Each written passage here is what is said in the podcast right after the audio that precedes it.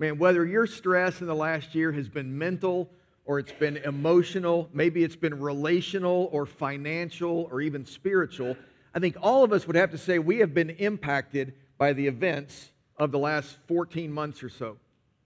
The Daily Mail is a website that gives daily news. And in an update last month, it reported on some of the most common Google searches of 2020. Do you know what words and phrases kind of were most common this past year for Google search? Things like coronavirus, no big surprise. Panic attack, I can see that. How to make a face mask, I mean, nobody saw that coming two years ago. And then, when will the pandemic end? And your guess is as good as mine on that one. But you know, there are some other ones that have come up as well. There have been things like hope, hug, prayer. Let's face it, there's a longing for hope today.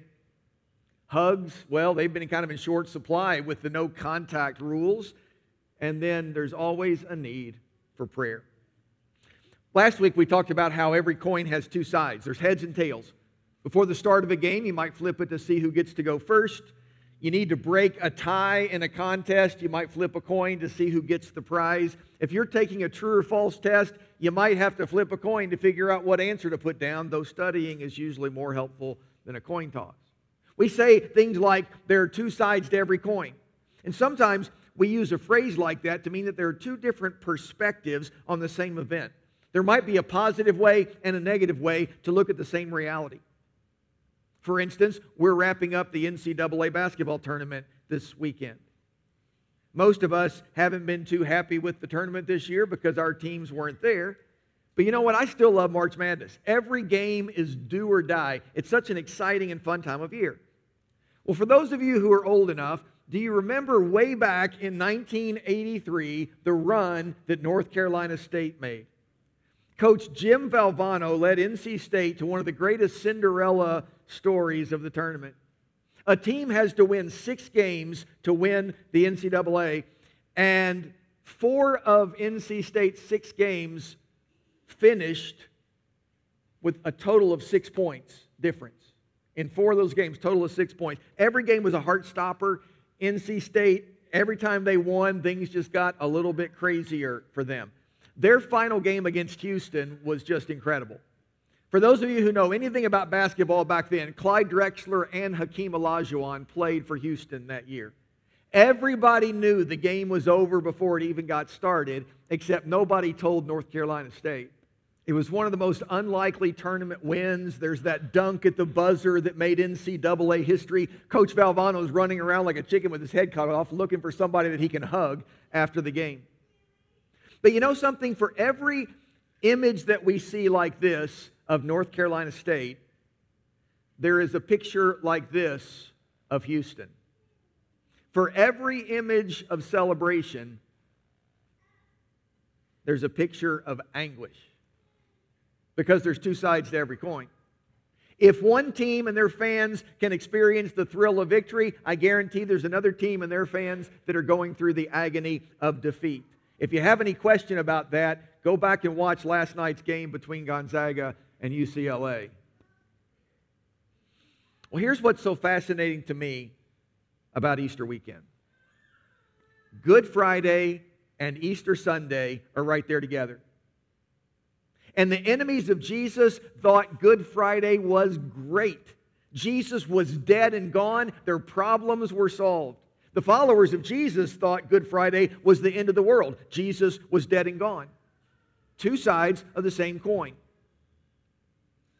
Easter Sunday turned everything upside down. Jesus' body is gone from the tomb. Rumors are flying that he's risen from the dead. And on one side of the coin, the enemies of Jesus think, oh, great, this is our worst nightmare. And on the other side of the coin, the followers of Jesus are realizing this is a dream come true.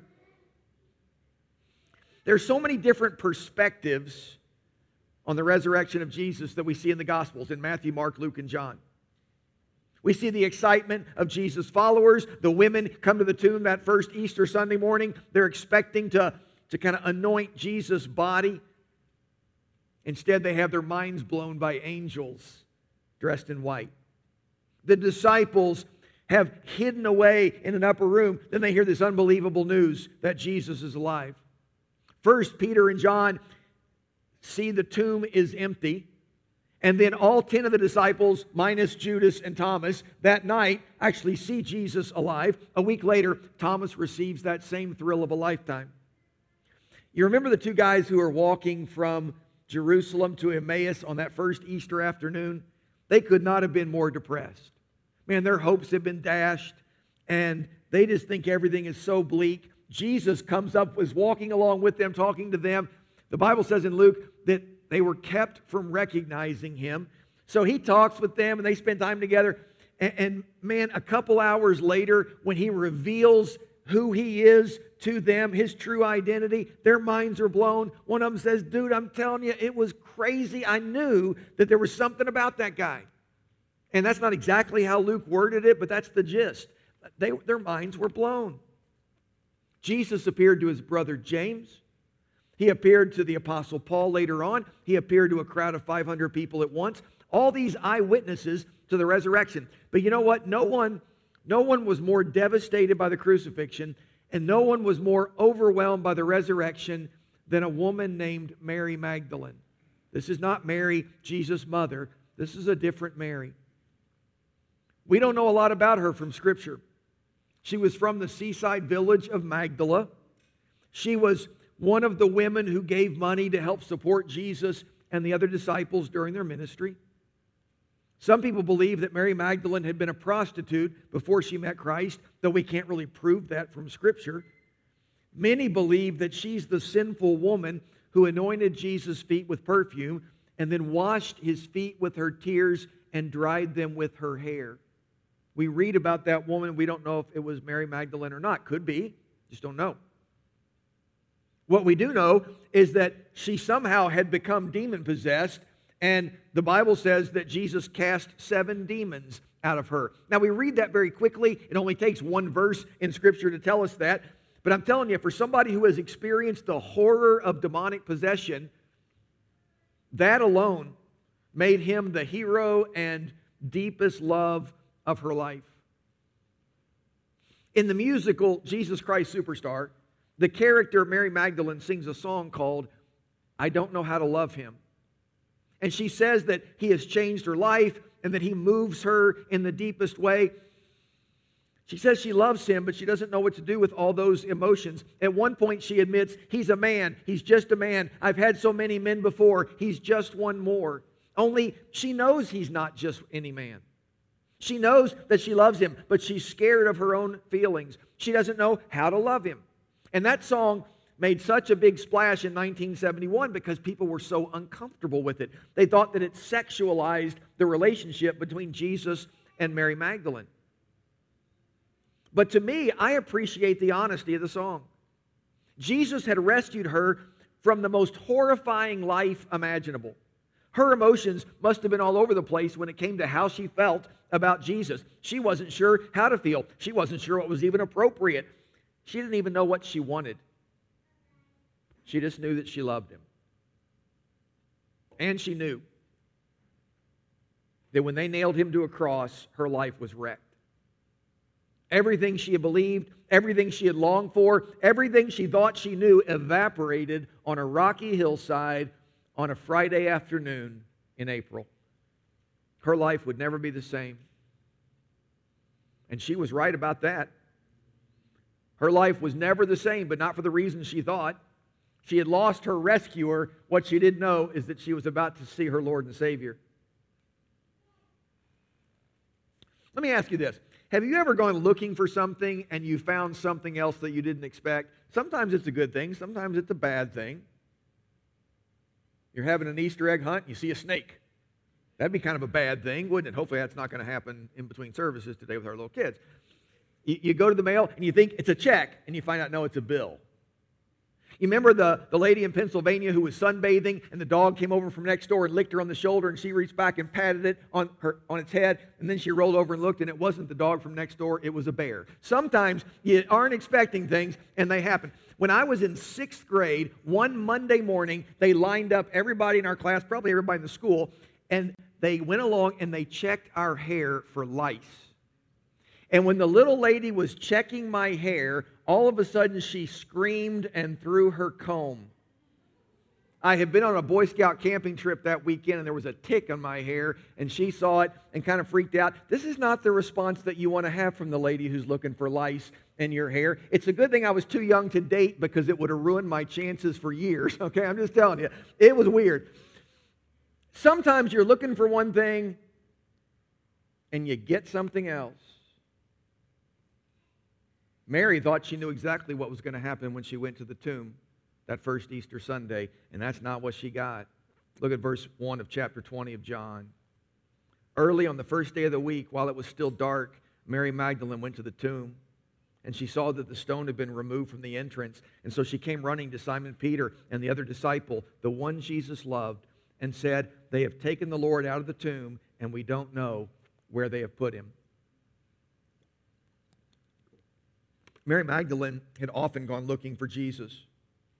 Maybe to ask him a question, maybe to hear him teach, maybe just to see him smile. But this time, she came looking for a different reason. She wanted to be alone with her grief. She wanted to be able to weep near his shattered body. The grief of the disciples kept them away, but the grief of Mary drew her close. Only when she got there, he wasn't there.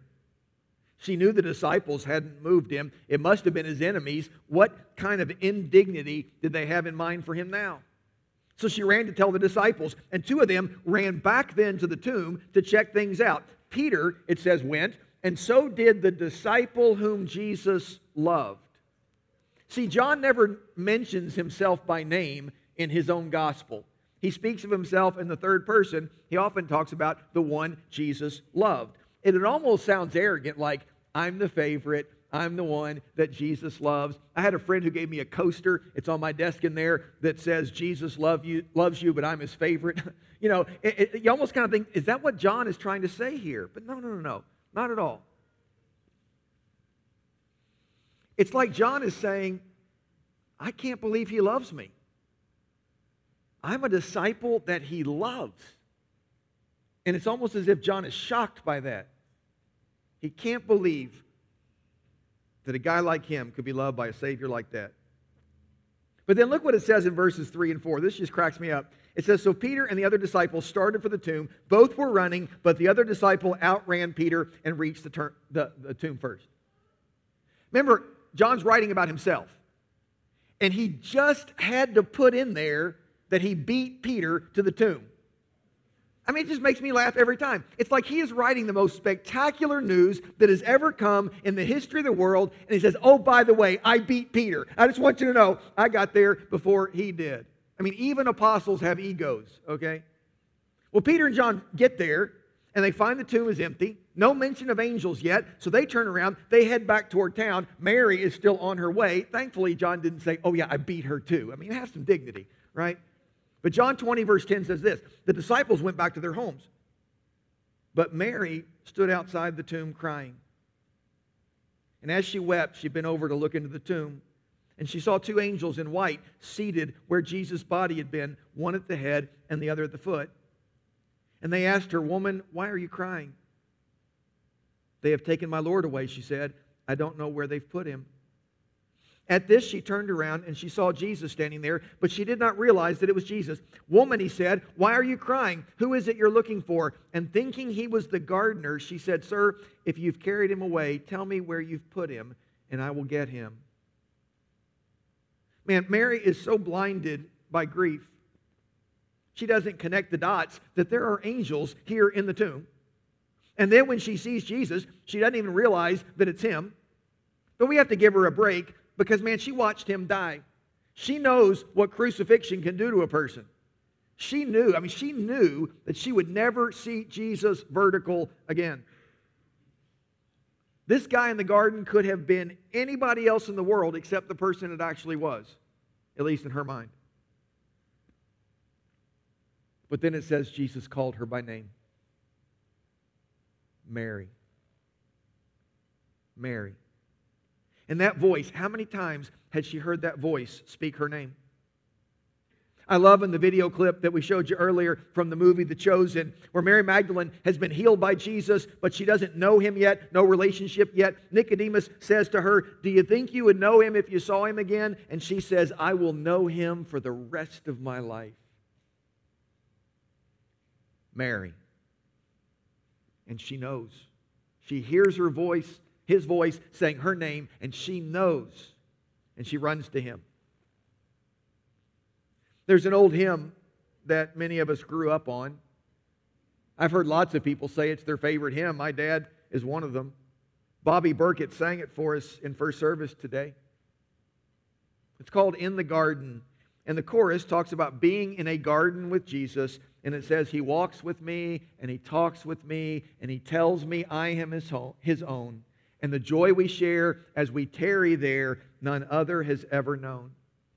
And you may know that old song, but you may not realize that it's written about Mary Magdalene and Jesus here on resurrection morning. It's talking about her experience in the garden with Jesus. She thought she was coming to a funeral. She ends up coming to a reunion.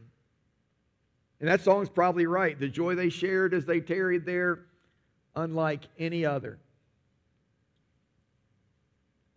But that's the problem. See, the challenge is that all of us are not nearly as surprised by the outcome of this story as Mary was.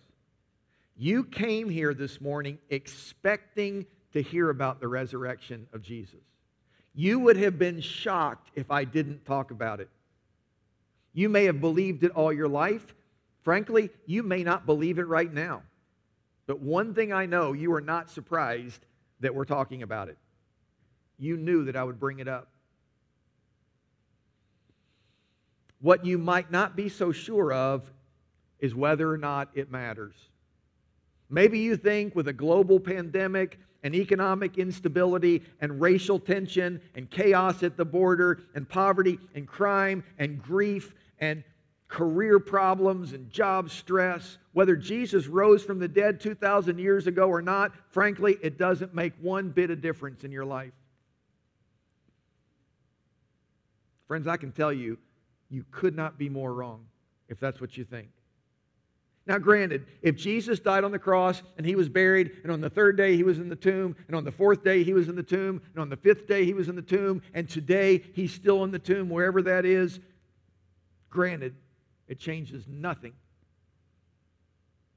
But if he came back to life, changes everything because it brings hope. It brings assurance that every promise he made is true. Every one of them. The grief, the despair, COVID 19, the chaos in the world right now, none of it stands a chance against the resurrection of Jesus because Easter is hope. Easter is new life. Easter is eternal life. It's not an annual holiday, it's a reality every day. That's the bottom line today. Easter's not just an annual holiday, it's a reality every day. And so we, we, we look at the other side of the coin today. We shift our perspective away from the mess in the world, maybe away from the mess in your life, and we realize that we can look toward the one who is with us, toward the life that he offers us and toward the hope that he gives us. And we realize that because of the cross, because of the resurrection, it really does change everything. So here's an image I want to leave you with today. I was driving to a meeting in Spencer County. It's been, gosh, probably a year and a half ago now, back when we were allowed to have meetings. And I was on my way there early one morning, and I came around a corner and I saw this tree and it was kind of moody there in the mist, just gave such a, an ominous kind of melancholy, you know, feeling. I stopped the car, I got out, and I took that picture. I got back in the car and I drove past the tree, and it occurred to me, I wonder what it looks like from this direction. I glance in my rearview mirror, I slam on my brakes, and I get out of the car again, and I take this picture. Same tree, same day, same exact moment, just the opposite perspective. And friends, my challenge to you is this. If you are so overwhelmed with the mess in the world, maybe you need a change of perspective. Maybe you're spending so much time looking around at all the chaos and all the stress and all the mess that you're forgetting to look up and remember so much more is going on behind the scenes. Don't let the chaos and stress distract you from the truth. Easter, it's not just an annual holiday, it's a reality every day. Let's pray. Father, we thank you for your promises. We thank you that because of what Jesus did for us on that Good Friday so many years ago, that we receive forgiveness of sins, that, our, that we've been washed clean. But it was because of what happened on that first Easter Sunday when he came back to life, God, that gives us hope. It gives us assurance. Hundreds of eyewitnesses saw what we one day will know when we see him face to face that Jesus is alive. Give us courage through these tough times. Help us to stand firm, Lord, and to trust you. Help us to realize that we can have hope every day, that Easter is not just about uh, a Sunday in April. It's living our lives with the assurance that there is so much more to come. Thank you, Jesus, for all that you've done for us. It's in your name we pray. Amen.